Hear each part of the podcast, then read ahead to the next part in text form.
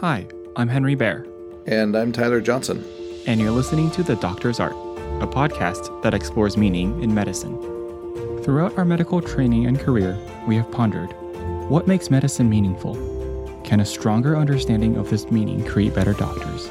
How can we build healthcare institutions that nurture the doctor patient connection? What can we learn about the human condition from accompanying our patients in times of suffering? In seeking answers to these questions, we meet with deep thinkers working across healthcare, from doctors and nurses to patients and healthcare executives, those who have collected a career's worth of hard earned wisdom. Probing the moral heart that beats at the core of medicine, we will hear stories that are by turns heartbreaking, amusing, inspiring, challenging, and enlightening. We welcome anyone curious about why doctors do what they do Join us as we think out loud about what illness and healing can teach us about some of life's biggest questions. According to our guest on this episode, emergency physician Dr. Leana Wen, public health saved your life today. You just don't know it. Having been appointed the Baltimore City Health Commissioner at the age of 31, she certainly has the credentials and the stories to back up this assertion. Prior to the COVID 19 pandemic, public health played a frequently misunderstood and underappreciated role in our society, ranging from sanitation and immunization to mental health support and pollution control. Over the course of our conversation, Dr. Wen not only unpacks what public health is, but also shares her challenging upbringing as a child of immigrants, how she became the health commissioner of a city she had not previously worked or lived in lessons on decision making in a crisis, the importance of finding good mentors, and more. Dr. Wen is the author of the 2021 memoir, Lifelines A Doctor's Journey in the Fight for Public Health. She is a regular contributor to the Washington Post, a medical analyst for CNN, professor of health policy and management at George Washington University, former president of Planned Parenthood, and was named one of Time magazine's 100 most influential people. Leana, it's such an honor. Welcome to the show, and thanks for being here. Thank you so much, Henry. Glad to be with you today. So, you've done so much with your career. I've read your book, Lifelines, and am so eager to dive into your life story. To kick us off, can you tell us what was your background? What was the context in which you grew up? Yeah, so I was born in Shanghai, China. My parents and I lived there until I was almost eight, and then we came to the US. We initially lived in a small town in the mountains of northern Utah, and then moved to Los Angeles subsequently. I guess I'm someone who's, when they ask the proverbial question about why do you want to be a doctor? When did you know that you wanted to be a doctor? My answer was always very boring because I honestly don't know. I don't have an exact moment but I can tell you that I've known that I wanted to be a physician for as long as I can really remember. And I think part of that is because I was really ill as a child. I had severe asthma. And so spent a lot of time going to the doctor's office, going to the emergency department, being hospitalized. I remember being intubated as a child. And so I think all of that gave me a different kind of understanding of what medicine is, which for me was about caring for the individual, helping someone who was really scared to feel better and also to help them through that really terrifying time. And so I knew that I wanted to be a doctor and but in the US things were really difficult for us. We didn't have connections. My parents aren't physicians, they're not in medicine at all. We also I think typical of many immigrant stories, my parents were professionals in China who then really struggled to make ends meet in the US. And so my father worked a number of jobs, mm, driving to deliver newspapers and working in a restaurant. My mother worked in a hotel and at a video store until she finally was able to get her certificate as a teacher. And so I think it's also through those types of experiences that shaped my interest not only in medicine, but also in what I later understand to be public health and health policy because I saw a dysfunctional system and I wanted to help to change that. When I opened your book, the very first chapter is titled 吃苦, right? Which is this mm-hmm. Chinese phrase that literally means eat bitter. It's a philosophy, an ethos of approaching life's tribulations. Can you share with us why you decided to start your book with this concept and how it has influenced your career? Yeah, it's interesting. So when I first wrote Lifelines, I didn't have that first section in the book at all, which for people who have not read it is about my upbringing. I wanted to write a book about all the great work that my team and I and our partners did in Baltimore. I thought it, it, told a positive story of public health about all that public health does and can do. And I wanted to share our thinking, our strategy, the impact of our programs. That's what I wanted to write about. And I had submitted actually an initial draft to my editor. And the editor read it and said, you know, kind of the the good news, bad news sandwich, right? Here's the good news. Um, I like the topic and I like the writing. However, she said, no one will read this book because you're basically telling people that they should be happy eating their vegetables, but you haven't convinced them of why they need to even look at these vegetables. I mean, I don't know what the exact analogy is, but she basically said you need to draw people into the story of public health. One of the initial working titles for the book is Public Health Saved Your Life Today. You just don't know it. And I wanted to write about that theme, but I think her point was if people don't know it, they're not going to read this book. So I started out differently. And I started out with this story of my life because, in many ways, my childhood and what I saw and my motivations for entering medicine are very much a story of public health as well. And so the chuku element is part of that. And I think it embodied the ethos that my parents had and passed on to me in in a way also the ethos of practitioners in public health too. So before you got started with public health though you were trained as a as an emergency physician. Why did you choose to go into that specialty? Yeah, so another interesting story, and I'm not sure that I had. I actually don't think that I put the, put it exactly in the book this way, but I gathered that there's some people who are listening who might be pre med students and who might be wondering, or medical students, and wondering how do you choose different specialties. So I think a lot of it, as you know, is you have the experience in your medical training, you do these different rotations, and you like a field. And that's actually not the case with how I chose emergency medicine. So I had done my third year of medical school. I took a year off between second year and third year, a year off between third year and fourth year, and then two years off between medical school and residency. So I took four years off in total before I started my, my residency training. But um, I had taken that year off between third and fourth year. And in that year, even without doing an emergency medicine rotation, I decided that I was going to apply to emergency medicine residency. And it was for three reasons. One was I thought that it would suit my personality. I am very high energy, very impatient. I thrive on adrenaline. I met a lot of EMED folks and I thought that I would really fit in. And, and that turned out to be the case. So that turned out to be true. The second thing was I thought and still believe now that emergency medicine you are the front doors to the healthcare system. You see the failures of what happens upstairs in the hospital and how it impacts our patients. You see what happens with policies and barriers with policy and how that impacts our patients. You see public health issues and infectious diseases. You're the front lines of that. And so uh, that aspect really appealed to me. That also turned out to be true. The third part that turned out not to be true but it took until I became an attending um, to work this part out because I, I, love emergency medicine and, and again, suits my personality, suits what I want to do for public health and, and policy. But the part that I thought was the case was that this would be a good field to have a part time practice. And I don't mm. think that that's true. I think emergency medicine, just like surgical fields, is very technical. And I don't just mean procedural technical, but in emergency medicine, you you have to feel sharp when somebody comes in the door. You need to know exactly how you're going to triage them, what you're going to be doing for this individual, how you will balance all the people who are waiting to be seen, the people who are already waiting for different procedures, which nurse and which tech and which student and resident, et cetera, you're assigning to each person. You're managing ED sometimes of 80 or more patients all at once. And so that type of sharpness, I don't think actually lends itself that well to a part time career. And I wish I had known that because I had always known that I was going to do medicine part time. I think had I known this aspect more clearly, I might have chosen a different field, despite the fact that in so many other ways, this is the right field for me.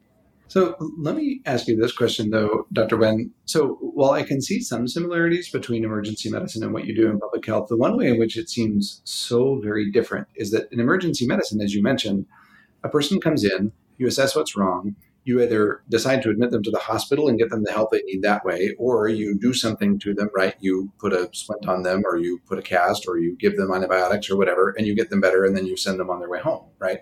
But in public health, it's almost never that way. There are so many like layers between what you do and the people who benefit from it, which I'm not a public health person myself, but I have to imagine that one thing that would be potentially difficult about it is precisely the fact that you just don't get to see the immediate impact of your work, at least in as immediate of a fashion as you do when you're working in many kinds of medicine, but especially emergency medicine. Did that ever feel like a, a disconnect, or how did you grapple with that difference between the two fields? Yeah, that's a fascinating take on things. And I'll tell you why I don't feel that disconnect. It's for two reasons. One is that so many decisions in public health, especially in the kind of public health work that I do and did, which is in the front lines, right? I mean, I think if you're an academician, very different. Um, or if you're doing public health research, very different. For example, when I first started in the Baltimore City Health Department as the commissioner, we had a case of suspected measles. And there was an immediate decision that needed to be made about do we send out a public alert? Do we end up treating this as measles, in which case we have to put a lot of people into quarantine and test them? I mean, there are significant impacts on fear, uh, on economic resources, on general resources being deployed and funneled from elsewhere, right? And those are decisions that have to be made with incomplete information. Hindsight is always 2020. People will always second guess your decision making once they know what the outcome is, which I feel like is what happens in emergency medicine a lot, right? That somebody, a patient is admitted, and then people are like, uh, people on the floor, once that patient is admitted to the hospital, are like, how could you not have seen this? Why didn't you make this diagnosis? Well, we didn't have the results of the blood test and the CT scan at that time. That's why we gave antibiotics, and it turned out they didn't have an overwhelming infection and they had some cardiac reason why they're in the hospital, but we didn't know, so we had to treat them, right? And so I think that that's one element where my emergency medicine training prepared me well for those kinds of decisions that had to be made because not making a decision is a decision too. And I think there are a lot of people potentially who came from backgrounds where they they had more data before making a decision who might have waited longer than would be ideal and so I think that's one element. And then the other uh, element, and I really appreciate you bringing this up because I think there is something to be said about the trajectory of time in public health. Because you're absolutely right. The trajectory, as we traditionally think about public health, is really long. I mean, measuring life expectancy, if you're measuring the impact of an intervention on increasing life expectancy years, we're going to be waiting a long time to see those results. And the downside of that is that people are going to lose patience. And especially if we're talking about politicians and allocation of funding for public health resources, they're not going to wait until you know 10 years later when the data come come in when there are more pressing priorities that have more immediate impacts like policing or education or jobs and so i think the challenge in public health is to have long-term aspirations while having short-term metrics and short term deliverables that we can show the community, that we can show politicians, that we can show decision makers, and demonstrate that while we are aiming to get to these longer term solutions, because that is really important too. We can't just be doing things short term just for the show of it. But you do also have to make a show of it so that we don't let people forget about the impact of public health. So this kind of gets to my next question, which is when I read the part in your book about how you came into this position, there I have so many questions here, right? Because it sounds like you hadn't really previously worked in Baltimore, you hadn't lived in Baltimore, and here you're up for this position. Your experience as holding positions in public health leadership were rather limited. You were, I believe, in your early 30s, correct me if I'm wrong. So here you have this position offered to you, the oldest public health department in the United States. Can you share with us how does one even go into that kind of a space? And what were some of your immediate missions, uh, your, I guess, your, your overall objectives going in? I think part of that has to come down to process recognizing that process is as important as outcome. And in this case, I fully acknowledge that I was someone new to Baltimore, which is a city where everybody asks you, Where did you go to school? meaning high school, because it's a city of neighborhoods. People know each other. You are seen as a newcomer unless you were born and raised, or your parents were born and raised. And I understood that and owned that and came in saying that I wanted to learn, uh, even well before I started in the role. After I, I was officially appointed, I think there were several months before I officially started, I already began a listening tour I asked people who I trusted in the city to identify others that they trusted. I met with them, asked everyone to come up with a list of people that I should meet with ahead of actually starting in this job.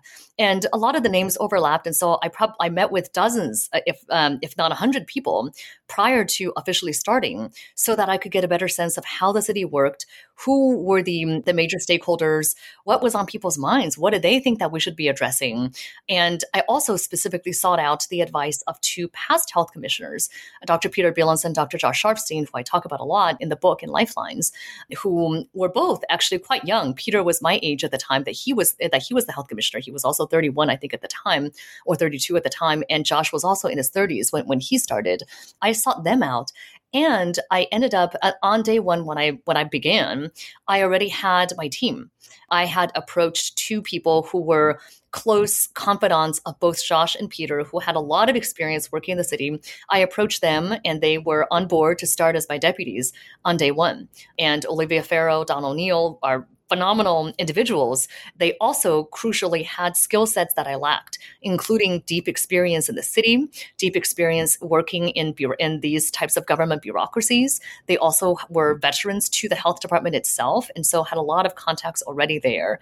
And so I think that intentionality of approaching people, surrounding yourself with a, with a group of individuals who complement your style and complement your your expertise are really important. And I would also say that people really should not discount the experiences that they already have, especially clinical experience.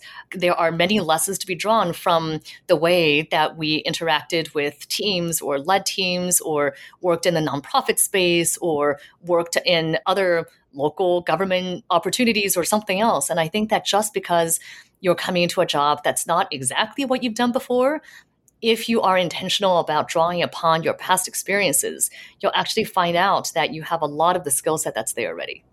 So I, I want to ask about a couple of specific public health challenges, one that you faced uh, directly, and then one that you didn't face directly but have spoken and written about quite a bit. So the first one is about the opioid epidemic. You know, one of the things that strikes me about the opioid epidemic is that there are so many ways of analyzing it. So on the one hand, you can take a very, and I don't mean this pejoratively at all, but a technocratic, like a technological, logistical analysis of how do we get the people who need help the help they need when they need it in a way that they can access it and that will be useful to them, right? And I think that my understanding, again, not being a public health specialist, but my understanding is that when you were leading in Baltimore, your city made an enormous amount of progress in terms of things like making the Naloxone available and trying to destigmatize the problems associated with it so that people could get the treatment that they needed when they needed it. At the same time, it also strikes me that one of the things that I think has been widely written about, including in a sort of seminal article in the New Yorker when the opioid epidemic was still sort of coming into the consciousness of the United States, is the fact that it also is sort of a, in addition to being a logistical problem, is also a wider, sort of a symbol of a wider cultural problem of the sense that we live in an era when many people have just arrived at a place of hopelessness or emptiness or whatever you want to call it, such that not that this is by any means the sole cause, but that one of the causes of the opioid epidemic is that people are trying to, in effect, fill a cultural or whatever you want to call it hole with these kinds of medications that then end up being very dangerous. And I'm just wondering, as a public health leader, how do you think about that overlap? And how do you try to approach all of the different aspects of such a complex problem at the same time?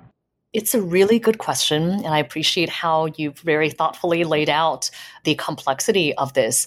I think the short answer is that you can't I don't think that a single entity should try to get to all aspects of, of a complex problem like this because you end up in a state of decision paralysis. You end up saying, unless I do it all, I can't do anything. And actually, I had this criticism a lot when we worked on our programs around opioids because we often had the criticism of, well, you're not getting to XYZ, you're only doing ABC. And they're right. And I will look at them in the eye and say, You are 100% right. We also have to get to the root of why are people in pain? What is this hopelessness that's occurring? I mean, I so appreciate the work of Dr. Vivek Murthy in fostering connection and overcoming loneliness. I mean, I think that's a large part of it. I think we have to do a lot more with employment and giving people job opportunities that may also be contributing to this too. I mean, all that is real. I mean, systemic racism, you know, poverty, mental health issues, all of that is real. It needs to be addressed too. But as a health department that's limited in resources, you can't do it all. And so you pick what's in your control to be able to have an impact. And for us, we started with naloxone in part for this reason, because if people are dying in front of us right now, it's our obligation to save their lives. And so that's why in 2015, we were one of the first jurisdictions to really put an emphasis on the standing order, the blanket prescription for everyone in the city to be able to get naloxone, to carry it, everyday residents used naloxone to save the lives of 3,000 fellow residents uh, and family members and friends in the first three years of, of this program. And so something like that is concrete, it's tangible. Sure, it does not get to the root causes, but it's something that makes a difference now. And by the way, something like that can also galvanize attention and resources to work on some longer term solutions, which for us was increasing treatment access. And we did a lot of work around treatment as well, including starting the beginning of a 24 7, essentially an ER for mental health and addiction. And so I think you know you can work on both things you can work on all of it and part of what i've learned over time is that we need to be cognizant of the ecosystem that we need to support the ecosystem of everyone who's working in this field but some people are going to be working on the downstream some people are going to be working on upstream some people are working on one population some others on another and at times there will be disagreements. Not everyone will, will, agree on every policy solution. Some some policies may negatively impact one group over another, but on the whole, I think we need all of it. Thank you so much for that answer. Let me follow that up by asking about a second challenge, which I know occurred after your time leading Baltimore, but which, as I said before, you you've commented on a lot. Which you know, of course, public health. I feel like was this thing that most people were only vaguely aware even existed. And if you had asked them to name a thing that a public health director did, many people would have probably drawn a blank, even you know five years ago. But now we have gone through this period where many people knew like the name of the public health representative in their city or town or whatever, right? Because during the pandemic, these people were all of a sudden who had mostly been toiling away pretty anonymously in you know offices and whatever, were thrust front and center, and in many cases became celebrities might be a strong word, but something on that spectrum, right? They became public figures, let's say, and had a much more public forward facing role. But the, the, thing that is so interesting to me is that during the pandemic, in a way that I don't think had ever been, or at least in generations, had not been nearly as true in the United States as it was then, is that public health became deeply, deeply politicized, almost definitionally politicized, right? Where it, it became almost a, a, marker of your political affiliation and, in some ways, a marker of almost an identity marker for a lot of people, how you would respond to public health professionals. Uh, and you can look, I mean, the, the sort of easiest avatar for this, right, is to look at Dr. Fauci and the way that he became a hero for some people and a, a sort of a scapegoat or almost a villain for others. And so I, I'm just wondering, what can you as a person who has worked so much in public health and commented so much on the pandemic and written in the Washington Post and other places about sort of how we've responded to that and all the rest, what are your thoughts about how to allow public health initiatives to still be effective in an era when it seems like almost nothing in the public sphere can come to fruition without it becoming so hopelessly politicized that it feels to me like it would almost be paralyzing. That's probably the biggest challenge for public health right now. Exactly what you've just articulated. I think it's really sad. Let's just put it out there. I think it's really sad that we've gotten to this point. I wish we were not here. But I also think that we need to be realistic. And what I would say mm-hmm. is what we do going forward has to be different depending on the part of the country that we're in. So let's use the example that you gave of Dr. Fauci. You're right, Dr. Fauci would be that symbol for many people of public health, for better or for worse. So let's think about if Dr. Fauci were to parachute into, well, he lives probably in this area, so he wouldn't have to parachute, but let's say that he appeared in the middle of downtown Bethesda, or he came to Berkeley or Palo Alto. I think that he would receive a hero's welcome. I certainly don't think that he would be booed or have things thrown at him in these types of places. I think that these places, public health has been elevated in a way that's really positive. Because you're right, prior to the pandemic, people probably didn't know that there was even a local health department. They wouldn't have known about all the people who work in public health who are toiling away behind the scenes invisible, because that's what public health generally is. And so I think these places can actually push the envelope a bit. Maybe they can even use the fact that public health is this kind of symbol and say, hey, here in Bethesda or Palo Alto or, or, wherever, we really believe in science. And so we're going to do more with public health. On the other hand, there are many, many other parts of the country where, frankly, Dr. Fauci's life would be in danger if he were to suddenly appear in the middle of who knows where. And I think that the public health officials in those areas, my advice to them would be do not talk about COVID do not talk about masking. Do not talk about things that unfortunately have become so polarizing. Do I wish that that were not the case? Of course.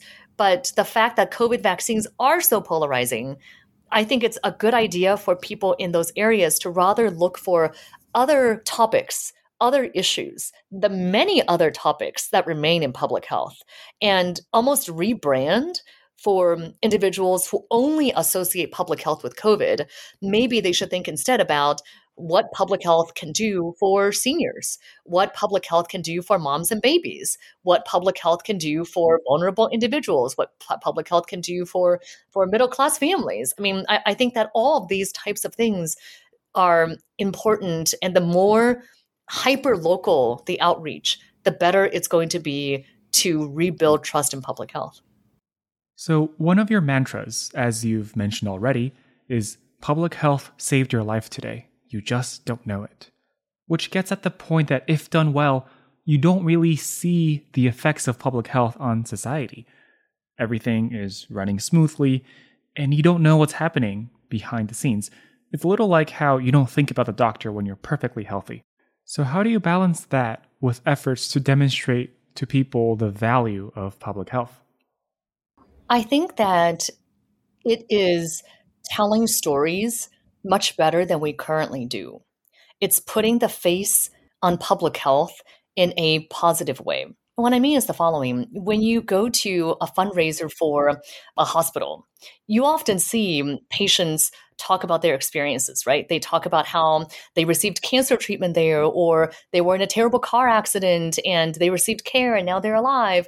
I mean, these are really heartwarming stories.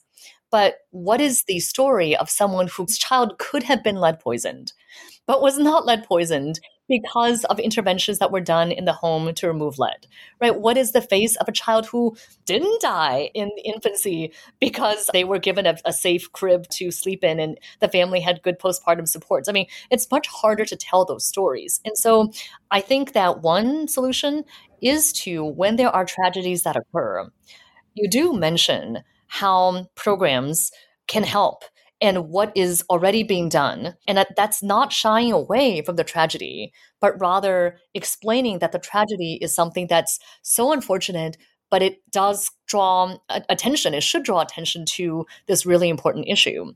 Another suggestion is for individuals working in public health to make the connection for others. Come election time, there are people who care about the standard issues. They care about jobs, policing, education. But actually, all those issues also have a close tie to public health. But we're the ones that have to make that connection for them. When I read your book, it's abundantly clear that you are an extremely ambitious and accomplished person. And yet, one of the themes that comes up over and over again is the importance of advisors and mentors. You write about how when you were in college, someone helped you get into medical school. While you were in medical school, Someone gave you the confidence to craft your professional identity. Even while you were the health commissioner, you relied on advisors to help you make the best decisions. So let's talk more about that. What advice do you have for medical trainees and early career clinicians about finding mentors? And what makes a good mentor? I'm so glad you asked about this because this is a topic that's really close to my heart.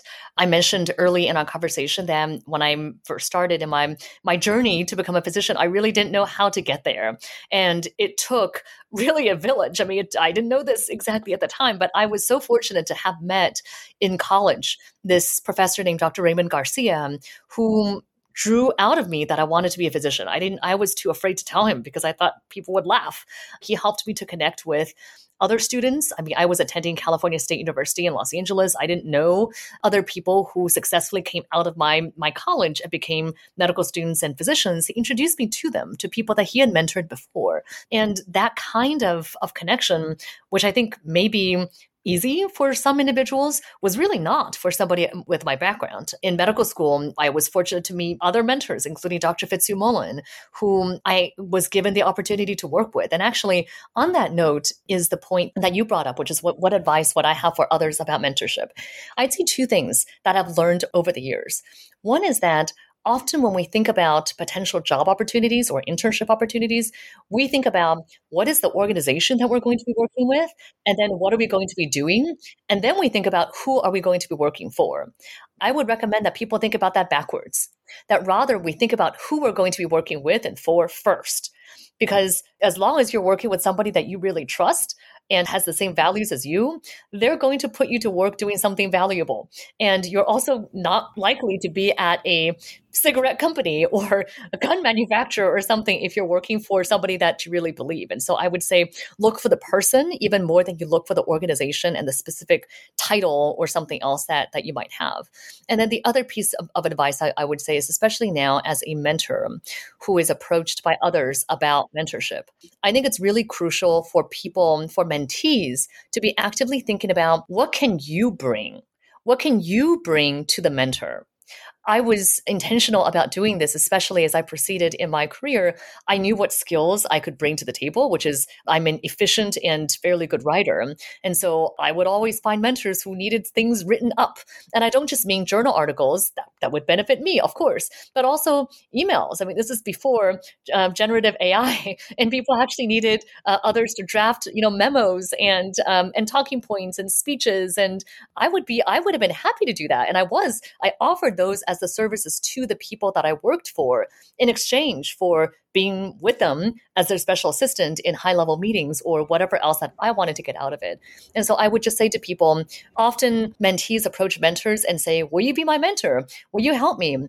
Another, maybe more effective way is here's what I can help you with. I would like you to help me with this, but here's what I can offer you as well. Uh, and perhaps that's another way of thinking about mentorship. Well, I know that we're very close to the end of your time. You've been so generous. Let me ask you this question as we're wrapping up. So, you know, we mentioned the many causes of the opioid epidemic. I think that there is also a, we have spoken often on the podcast about the epidemic of burnout and the loss of meaning in medicine, right? Hopefully, not to, although there is, of course, also a, a problem with inappropriate use of substances in medicine as well. But even if it doesn't get to that point, many people are leaving the practice of medicine. There is a, I think, a real problem with people no longer feeling like the practice of medicine is meaningful. And so, one thing that I wanted to make sure that we ask you is you have done so many different things in your career, right? From working as a, a, doctor taking care of individuals in an emergency room to leading a public health department to, and, you know, have now gone on to write and to be a commentator and, you know, many other things. But through all of that, if you had to sort of trace the golden thread that brings meaning and purpose that sort of binds all of those things together, how would you think about what that looks like for you? I think that thread is caring for the individual and caring for everyone, no matter where they came from, no matter if what their background, no matter their economic status, no matter their race. That's why I wanted to be a physician in the first place, to care for people and their physical and mental well being. And I think that the work in public health is very much about that too. And the work in communication, especially during COVID, which, as we have all lived through, was such a confusing and terrifying time. It was very much about providing accurate information and helping people, guiding people through these very confusing and challenging times. So, and I, I think you're right too about this epidemic of burnout and the moral injury that healthcare workers have really been suffering. I, I, don't have a good solution to this, except to say that for all of us, we need to remember our North Star and what keeps us in this. There is a quote that I use a, a number of times in uh, in Lifelines, which is from Senator Barbara Mikulski, who says, "You should do what you're best at and what you're needed for." Do what you're best at and what you're needed for. And that might change over the course of your career. It'll change over the course of your training. I would also add as advice, especially for trainees, is don't wait. A lot of people wait for that perfect opportunity. That perfect opportunity may never come. And also the perfect opportunity for you in 10 years is not the same as the perfect opportunity for you now. And so I would just encourage people to take advantage of the opportunities they have right now to make a difference. And I think that kind of agency in seeking out ways to help our patients, to help our communities, that also helps to counter burnout too.